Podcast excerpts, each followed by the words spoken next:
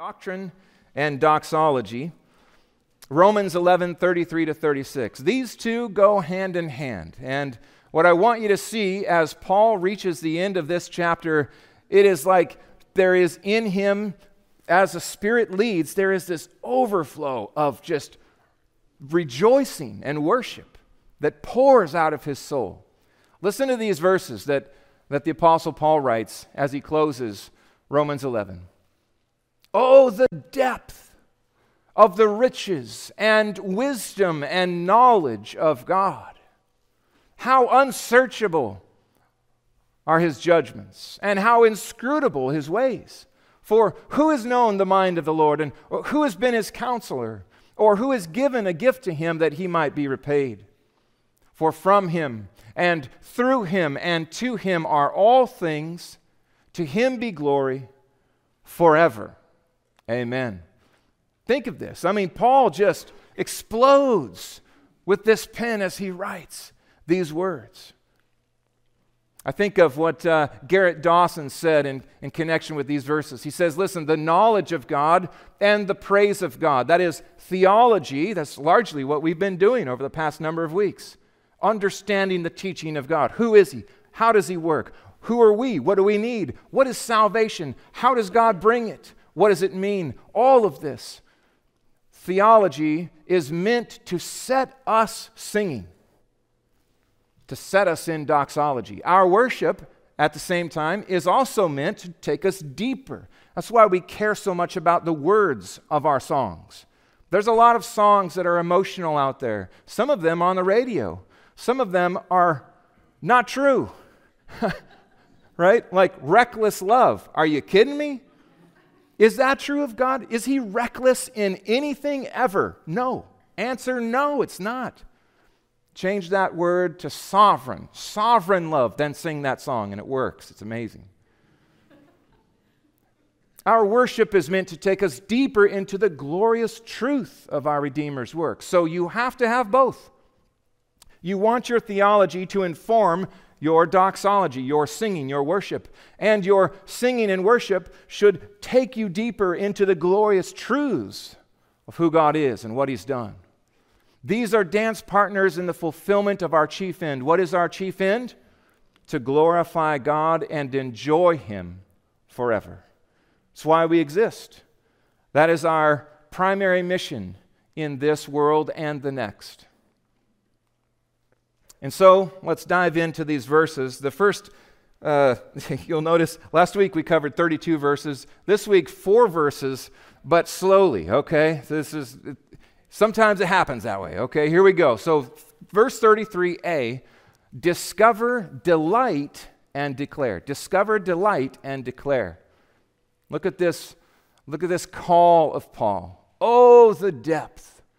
And I, I just have to stop you on the very first word here. This is not some just wasted ink in your Bible. Don't ever just jump past the O. A number of years ago, I did an entire sermon on that word, O. It was ca- called A Theology of O. And we looked through our Bibles and we actually looked at all the songs we sing that have that word in it. It matters, it's a Bible word. Oh! Let's say it together on three. One, two, three. Oh. Yes! It's that. It's not the depth. It's, oh, the depth. Look at it. Look at it. Oh. What is this word? Friends, this is audible awe. Audible awe. That's what this is. It's filled throughout our songs. It's, sometimes it has an H on it, sometimes it's just the letter O, but it's always in connection with the revelation of God's glory, and it takes our breath away. We are floored and amazed and, and blown back by His presence and His glory. Listen to the psalmist. There are so many. I just picked two. Oh, give thanks to the Lord. Oh, give thanks to the Lord. Why? He's good. That's how good he is. His steadfast love endures forever. Oh, sing, congregation, sing to the Lord a new song. Why a new song? Because he's worthy. of constant penmanship, of observation and declaration of his glory. Constant. It'll never end. For he has done marvelous things. So we, we observe him, we see him, we, we discover him, and we delight in what we see. And then comes the O, the declaration of it, the expression of it. We're a singing people. God's design is that we be a singing people. For all eternity, we will be a singing people. Listen to what he says. Oh, the depth. Oh, the depth of the riches and wisdom and knowledge of God. So here's what he's doing Paul is having a moment like a mountain climber who has climbed to the top of a peak. Think of this what it would be like to be Paul. He's writing under inspiration of, of the Holy Spirit. Some of the most complex and mind bending theologies in the entire Bible, and he finishes that section it's like he turns and he looks across this vast expanse of glory and truth. And he can't help but say, Oh, the depth! Look at that! I had this experience at the Grand Canyon. Who's been to the Grand Canyon? Have you been there? Okay, good, good. It's one of my favorite places on earth. I mean, it's up there in the top five for sure. I got to go as a young man, and I always wanted to go with my family. A few years ago, we got a chance to go there together and just let the vastness of that glory of God take our breath away.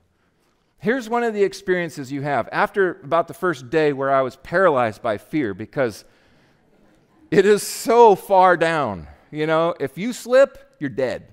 It's not, it's, it's, there's no question. And then the park ranger really helped me out. He's like, Yeah, you know, we usually have about one person a day dies at the Grand Canyon.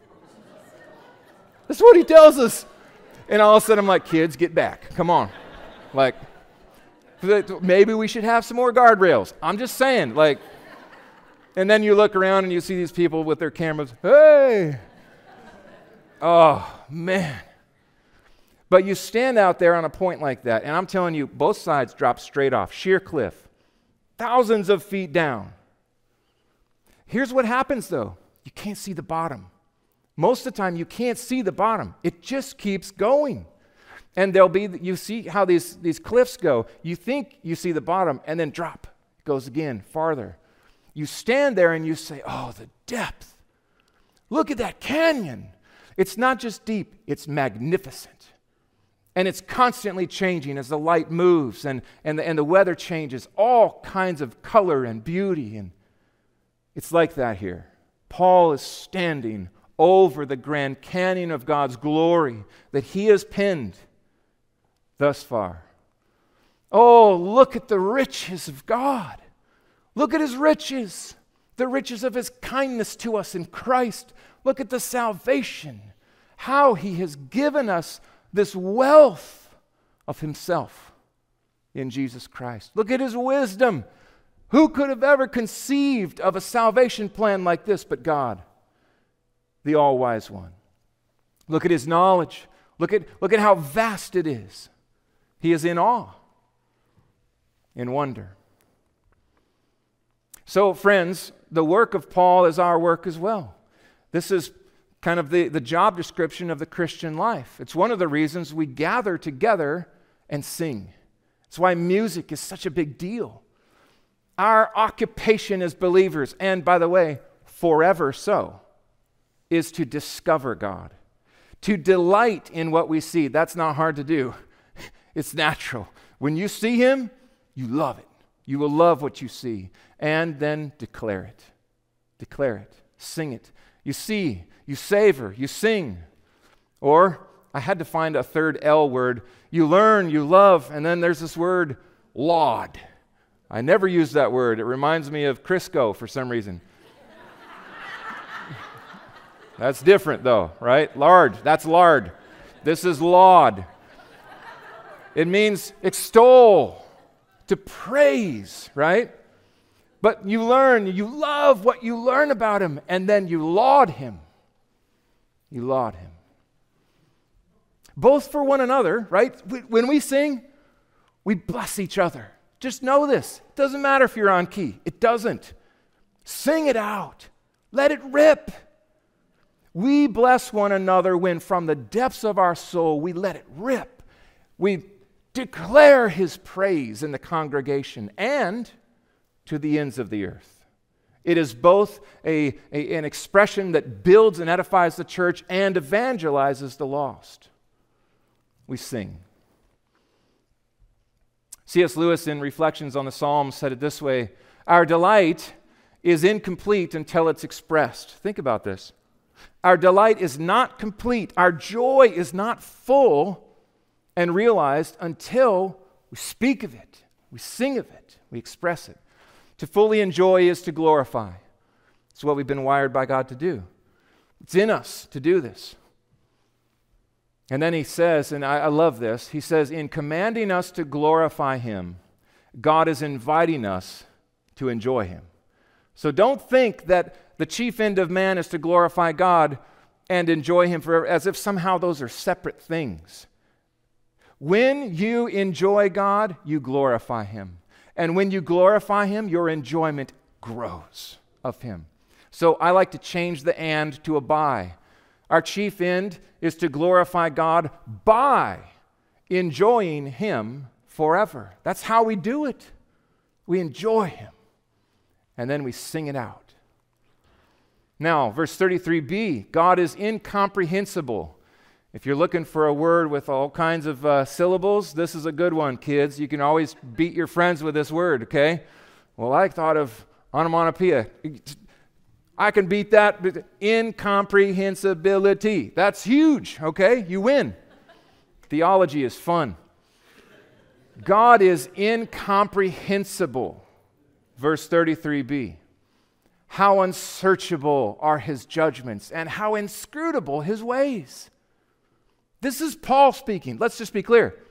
Paul is regarded as the fifth wisest, smartest, most intellectual person who's ever walked the face of the earth.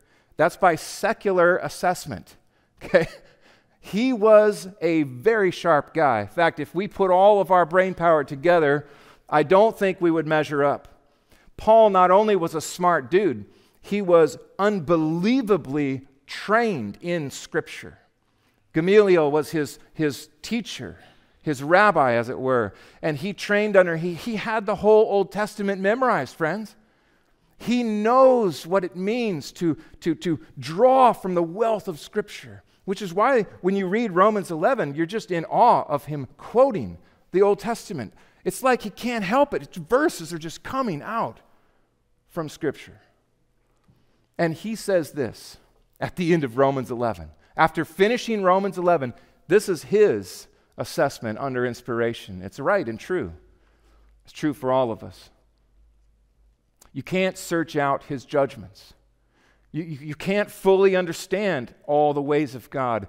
They're inscrutable, they're beyond our ability to track or trace. The, the, the wording here speaks of uh, uh, like a tracker would trace an animal through the snow. You track him, you can't track God. You, you certainly can't predict how He's going to work. Especially, this is in view to His sovereign salvation that we've been focusing on in 9, 10, and 11. God's sovereign decrees and ways, they are unfathomable, they are untraceable. Listen to Isaiah 55, which I believe he's, he's drawing from in this quote. God says through the prophet, My thoughts are not your thoughts, neither are my ways your ways, declares the Lord. For as the heavens are higher than the earth, so are my ways higher than your ways, and my thoughts than your thoughts. We have to remind ourselves of this in humility, friends. We will never fully understand God. We, we, we can't come at God as if somehow we're going to be like, okay, I got you figured out. Now you fit in my box. Let me put the lid on and tie a bow and put you where I can make sense of everything. No, you, you can't do that. And what's amazing is you never, you never will be able to do that. God is infinite. We are finite. He is creator. We are the created. So when we struggle to conceive of his authoritative revelation, what will we do? How will we respond? And friends, I'm so proud of you. I, I, I got to tell you this. I'm proud of God's work in you. We have made it through the deep end of the pool. Like, this is the hardest part of theology, and you are here and you are leaning into the Word of God. And yes, there are questions that linger. Are there not? Do we not have questions? I have a ton of questions still. Some of these questions will never be answered in this life. Some of them we will look forever to see more clearly. And I think we will understand more someday, but never fully. Will we protest or praise, like Paul? Will we grumble or will we glorify? That's at the end of the day really the question, isn't it? You can't conquer God.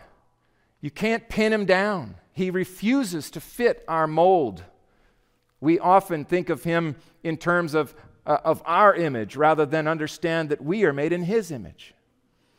The call is to praise him, embrace the mystery of his excellence and, his, and, and, his, and marvel in his infinitude. He is bigger than our brains could ever conceive. So let's do this now. God is all knowing. I want to show you what is fascinating about this kind of song, this doxology that Paul breaks into in eloquent fashion, just as we would expect from Paul. He presents this, this song, this poetry, in a, a chiastic structure, okay? So it's basically like holding up a mirror. He'll say something, and then he'll hold a mirror to it, and in reverse order, build it out. Note this now. The riches of God in verse 33 was the first thing he mentioned, right? Oh, the depth of the riches. And look at how it goes up now. And the wisdom and the knowledge of God. So all three of these are first mentioned. Now he asks uh, three rhetorical questions that are all answered with no one.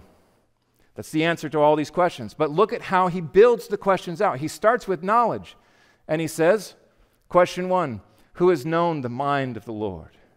You see what he's doing here? That's the structure of this poetry. Who has known the mind of the Lord?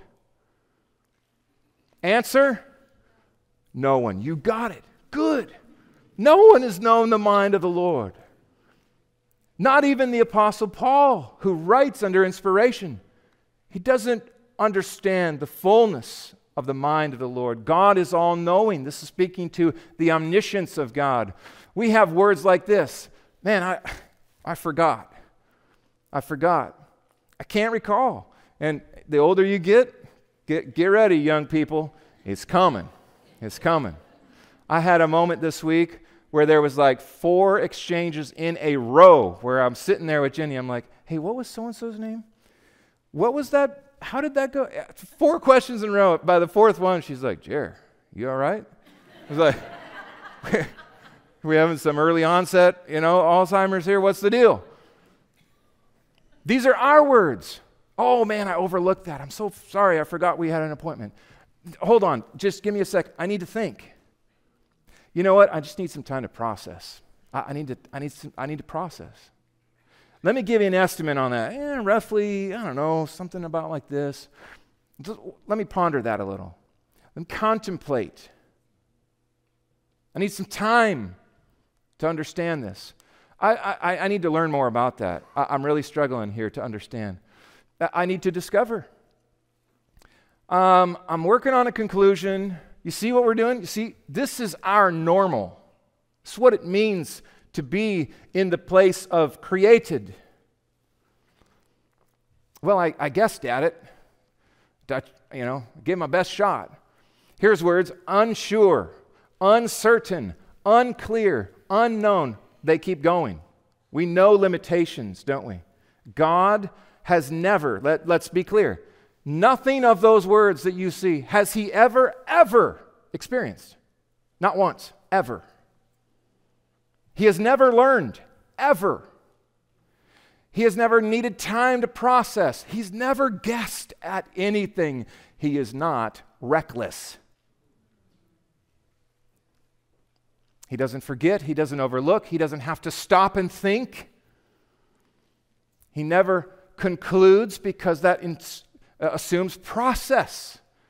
And time passing, requirements of time are not ever of God. So, God is all knowing in this. God fully knows himself. Do you know yourself? Do you really fully know yourself? Friends, we don't, do we? We don't. We, we, we should, but we don't. God fully knows his infinite self. He also knows all things actual and possible. This will bend your mind. God not only knows all things actual because he's ordained them all, he knows all possible realities. Okay? Now, this is like some kind of sci fi stuff going on. Some, uh, what's that weird Marvel thing? The parallel universe stuff, all that. God knows potential infinitely. And he chooses to bring about, to ordain actual. Okay, that's the fun one. I remember just being blown away when I was learning this in seminary. He knows actual and possible. How does he know it?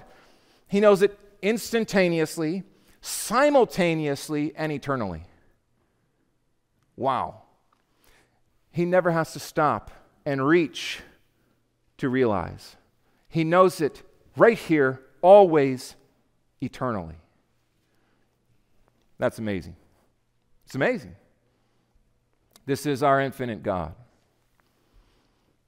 1 Corinthians 2 9 and 10, as it is written, what no eye has seen, nor ear heard, nor the heart of man even imagined. What God has prepared for those who love him. These things God has revealed to us through the Spirit. And then he goes on to say, listen, the Holy Spirit searches everything, even the depths of God. God fully knows himself. No one knows God, but God knows God. That's an amazing verse. We can know God truly, but we will never know God exhaustively. This is important to know this, okay? That some people say, well, what's the point? Why do we even study the Bible? If we can't really understand who he is, why would, he, why would we try? Well, the, the point is, is that God has given us self disclosure. He's revealed who he is. At least sufficiently so for us, for life and godliness. We have everything we need to know about him. It's in these pages, my friends. The Holy Spirit is in us to move us to know truly but we will never, not in this life nor the next, we will never know him exhaustively. And so, the occupation of eternity is this. This is why heaven will not be boring. Let's just dispel that notion. Our forever occupation will be to bask in the glory, uninter- uninterrupted glory, like no barrier, face to face glory of God and discover Him. One day of eternity will pass, and we will have our minds blown with His glory, and we will delight in Him, and we will declare our praise. And then another day in eternity, more, still more, still more forever. He's that big. I'm going to show you at the end of the sermon the reaches of the universe that we have just begun to scratch, and, and just want to point you now to the reality God is way bigger than we ever, ever imagined. He's big enough that we will spend forever discovering and delighting and declaring His glory. God is all wise. God is all wise. Verse 32b Who has been His counselor? Answer No one.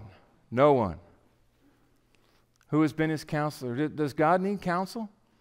Is God ever up there saying, "Oh man, I uh, I thought this would work better than it seems to be working. I don't know, man. It's, what do you think, guys? What should I do? I need to need to bounce a few ideas off you guys. Take some counsel. Now that's wise for us, isn't it? That's part of what wisdom means for us. But God is not ever in a situation where He is needing outside counsel from anybody. No angel, no human. He quotes here from Isaiah 40. We're going to be studying this on Wednesday. Who has measured the Spirit of the Lord? What man shows him his counsel? Whom did he consult? Who made God understand? Who taught him the path of justice? Oh, we've got some justice warriors these days that would think that they need to teach God about what justice is. I would say, be silent. Let the God who is just inform what we call justice. Who taught God knowledge and showed him the way of understanding? Behold, the nations are like a drop from a bucket, and God regards them as dust on the scales.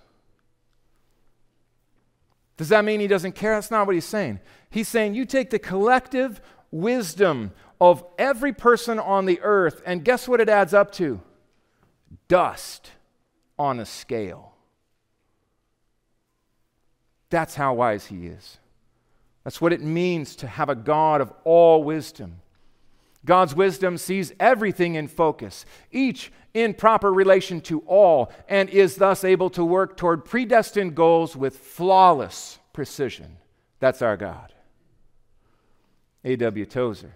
Wisdom is the power to see and the inclination to choose the best and highest goal, together with the surest means of attaining it. God ordains what is the best end, and He ordains what is the best path to achieve it. And then He goes and He does it the all wise God. We have to have a note here for ourselves when we pray. Let's just be clear. We are never in a position to counsel God. May we never, ever give inclination or words to this impulse. It's sinful, it's arrogant, it's wrong. God, I feel like I need to kind of tell you here how I think you should work. Is that what we do in prayer? Oh, friends, let us steer clear of. I was around some people at one point that thought they could command God. And I'm telling you what, I wanted to get out of that room as fast as I could. I was waiting for lightning bolts to come through and knock them dead. Who are we to ever think that we could command the God of the universe? that we can even come to him should blow us away in humility. Now we come boldly, but we come desperate and needy, requesting, only requesting and worshiping, Your will be done. Your will be done. We never counsel God, He never is lacking wisdom. Now He gives freely to those who need it. James, remember? And so we ask him for it. He is the giver of wisdom, never the receiver of it from outside of himself. He has infinite knowledge, he has infinite wisdom, and this isn't in our text today, but I have to say it. If God knew everything and he had all wisdom to, to, how, to how to put it to work, but he didn't have the power to implement it, he would be inept. That is not who our God is. He is omnipotent, he has power all power, infinitely so. He is never unable to do what he has purposed and planned to do. Never. Never bound is our God in the slightest. Now, verse 35 God is self existent and self sufficient. This is, this is one of my favorite parts of, of theology is the attributes of God. Who is he? What's he like? Listen to how his self existence and self sufficiency show up in verse 35. This is an answer or connection to the, the riches of God. Who has given a gift to him that he might be repaid? Has anyone ever made God their debtor? Has God ever been in a situation where he was like, man, I just really need a little help here? I'm lacking resources. I, I really need you guys to, to really step up and tithe because I don't have enough. And if you don't give, I don't know what to do. If you ever give monetarily or of service or time or talent to God in that way, it is offensive to him. We give because he invites us to participate, not because he needs. He doesn't need a thing. We never put him in our debt. Never.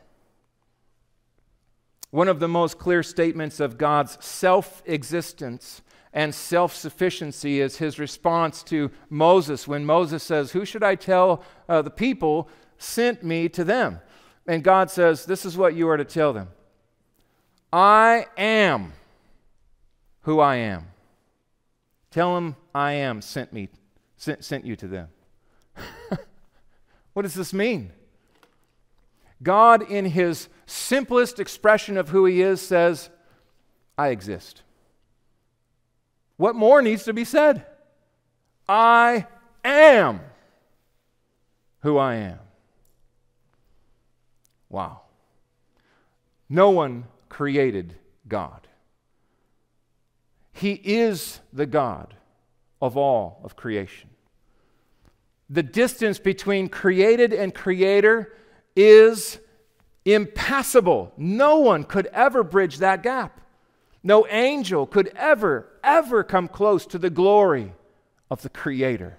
Lucifer thought he could ascend to the heaven to take the glory of God. He is still learning that lesson, is he not? He will forever learn, oh, you puny little created Lucifer.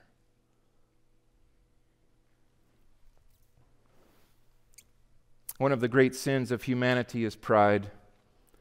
It's the echo of Satan's heart. I want that glory for me. I want the glory that is God's alone, and I want to take it, and I want to hold it, and keep it, and bottle it up. God is self existent. You never give to God and make him your debtor. This is the truth. A.W. Tozer said God is not greater for our existence, for our being. Okay? Let's be clear nor would he be less if we did not exist. That we do exist is altogether of God's free determination, not by divine necessity.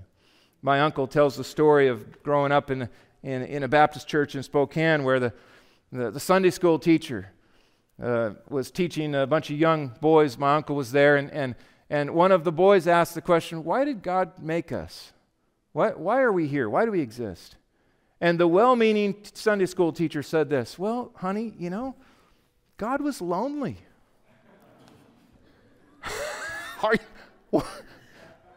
My uncle, though he was really young, perked up like, Wait, what? he just needed company. He was so alone and he just loves having people around to keep him company and he's got stuff to do now. Kids, you know that's not true, right? You know that's not true. Why was God not lonely? Father, Son, Spirit, eternal, joyful, blissful relationship within the Trinity. Every echo of community points to that perfect community of a triune God who existed forever in eternity past. Before ever he spoke a word into being of anything else, there was God. And he was happy. He didn't have to create to fill a void in him at all. He created out of the overflow to, to, to flow out over and show his glory. That's why he created to show himself glorious. I think that Paul is quoting from Job 41 here. Who has first given to me that I should repay him? Whatever, whatever is under he- the whole heaven is mine, God says. What are you going to give to the guy who has everything? That's like times a million with God. What are you going to give God that he doesn't already have? And, uh, you know, what are you going to give him that's not already his? When we tithe, we are giving a portion of what God has given to us. It's not ours, though, is it? Nothing I own is ultimately mine. It, I am given by God to steward what is His. For all things come from you. 1 Chronicles 29 14b, and from your hand we have given to you. That what an amazing thing. That's like a child running into the kitchen and getting, uh, let's see, what would he get in the kitchen? Getting the milk from the fridge that, that Jenny just brought home from the store. The child runs to the fridge and says, Mommy, I got this for you. Right? This, it's already hers. It's already God's. Nothing you can give him is not his. Hmm. The majesty of sovereign grace is on display in this as well. You're going to give in such a way that God owes? No. When He saves, He saves not because He owes us anything. In fact, let's be clear the only thing God owes us is wrath and eternal hellfire for our rebellion and breach of his justice and holiness and righteousness. That God does not give us what we do deserve, but chooses to lavish upon us what we don't deserve, that is sovereign grace. And it comes through the sacrifice of Christ. Whose idea was that? That was God's idea. His glory, most set on display. Lastly, look at this verse. This is like the crescendo, the cymbal on the drums rings out for the closing of the, of the song. God is ultimate and infinitely worthy. Listen to how the build goes at the very conclusion of this poetry. For from him, God, and through him, God, and to him, God, are all things. Are all things. From him, through him, to him all things. Hmm. That's fairly comprehensive, isn't it? Does, it? does that leave anything out? Anything missing there? What ownership can we claim here? What, what, right can we claim over God? Anything at all? Nothing at all. He is the creator of all things. From Him through him, he is the sustainer of all things. Colossians 2, run to that passage. Oh, glory in the work of our Savior, the sovereign creator who sustains the universe by the word of his power. If he were to say, be done, everything goes. The fact that you're in your chair and not floating around the room right now, kids, is because Jesus sustains, upholds the universe and the gravity that keeps you right there. That is His power. From Him, through Him, and to Him. He is the goal, He is ultimate. He is the goal. The whole of creation moves to Him as the Creator. There is a, a just a devastating trend in church over the last many years, it is what I would call man centered thinking, man centered theology, man centered singing. And I just have to break it to you today. You are not the center of the universe. It's not about you, it's about God. And I just also have to say, God is not man centered either. God is not man centered. Do a search in the scriptures that's, that, that highlights the words, for the sake of my name. For the sake of my name, I save you. God is God centered. Everything he does is to highlight the glory that is his and to show it forth. It's the best news ever.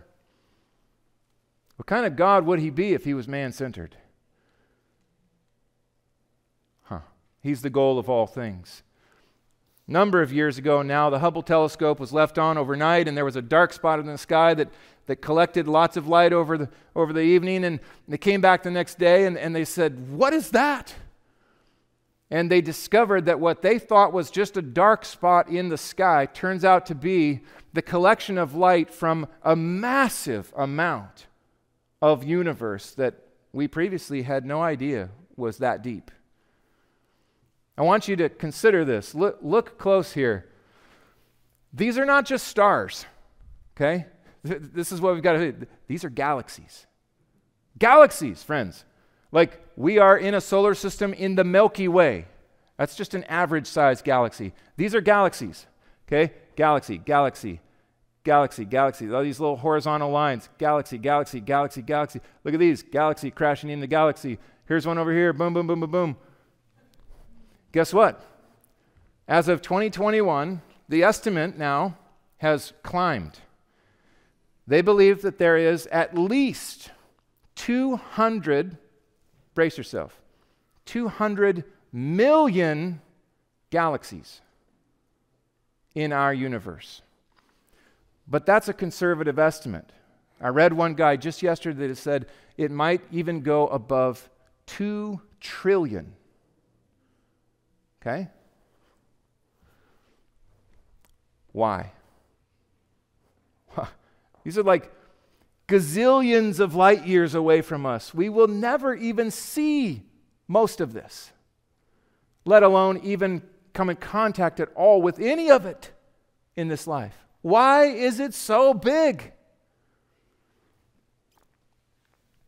Because the heavens don't proclaim our worth, they proclaim God. That's how big He is, friends. That's how big He is. Do you think heaven's going to be boring? Good night. If this is under the curse, all of this has experienced the fall. Just imagine the new heavens and the new earth and what it will be like to behold the glory of God with no sin impeding our view.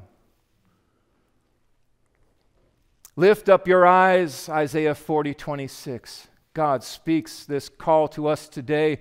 Lift up your eyes on high and see. Why did he make him? So he could do this for us. Who created these? He who brings out their host by number, calling them all by name.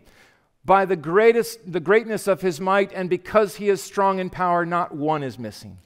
Not one is out of place. They're all where they're supposed to be. He has them all named, He has them all numbered. He knows every star of every galaxy, two trillion worth.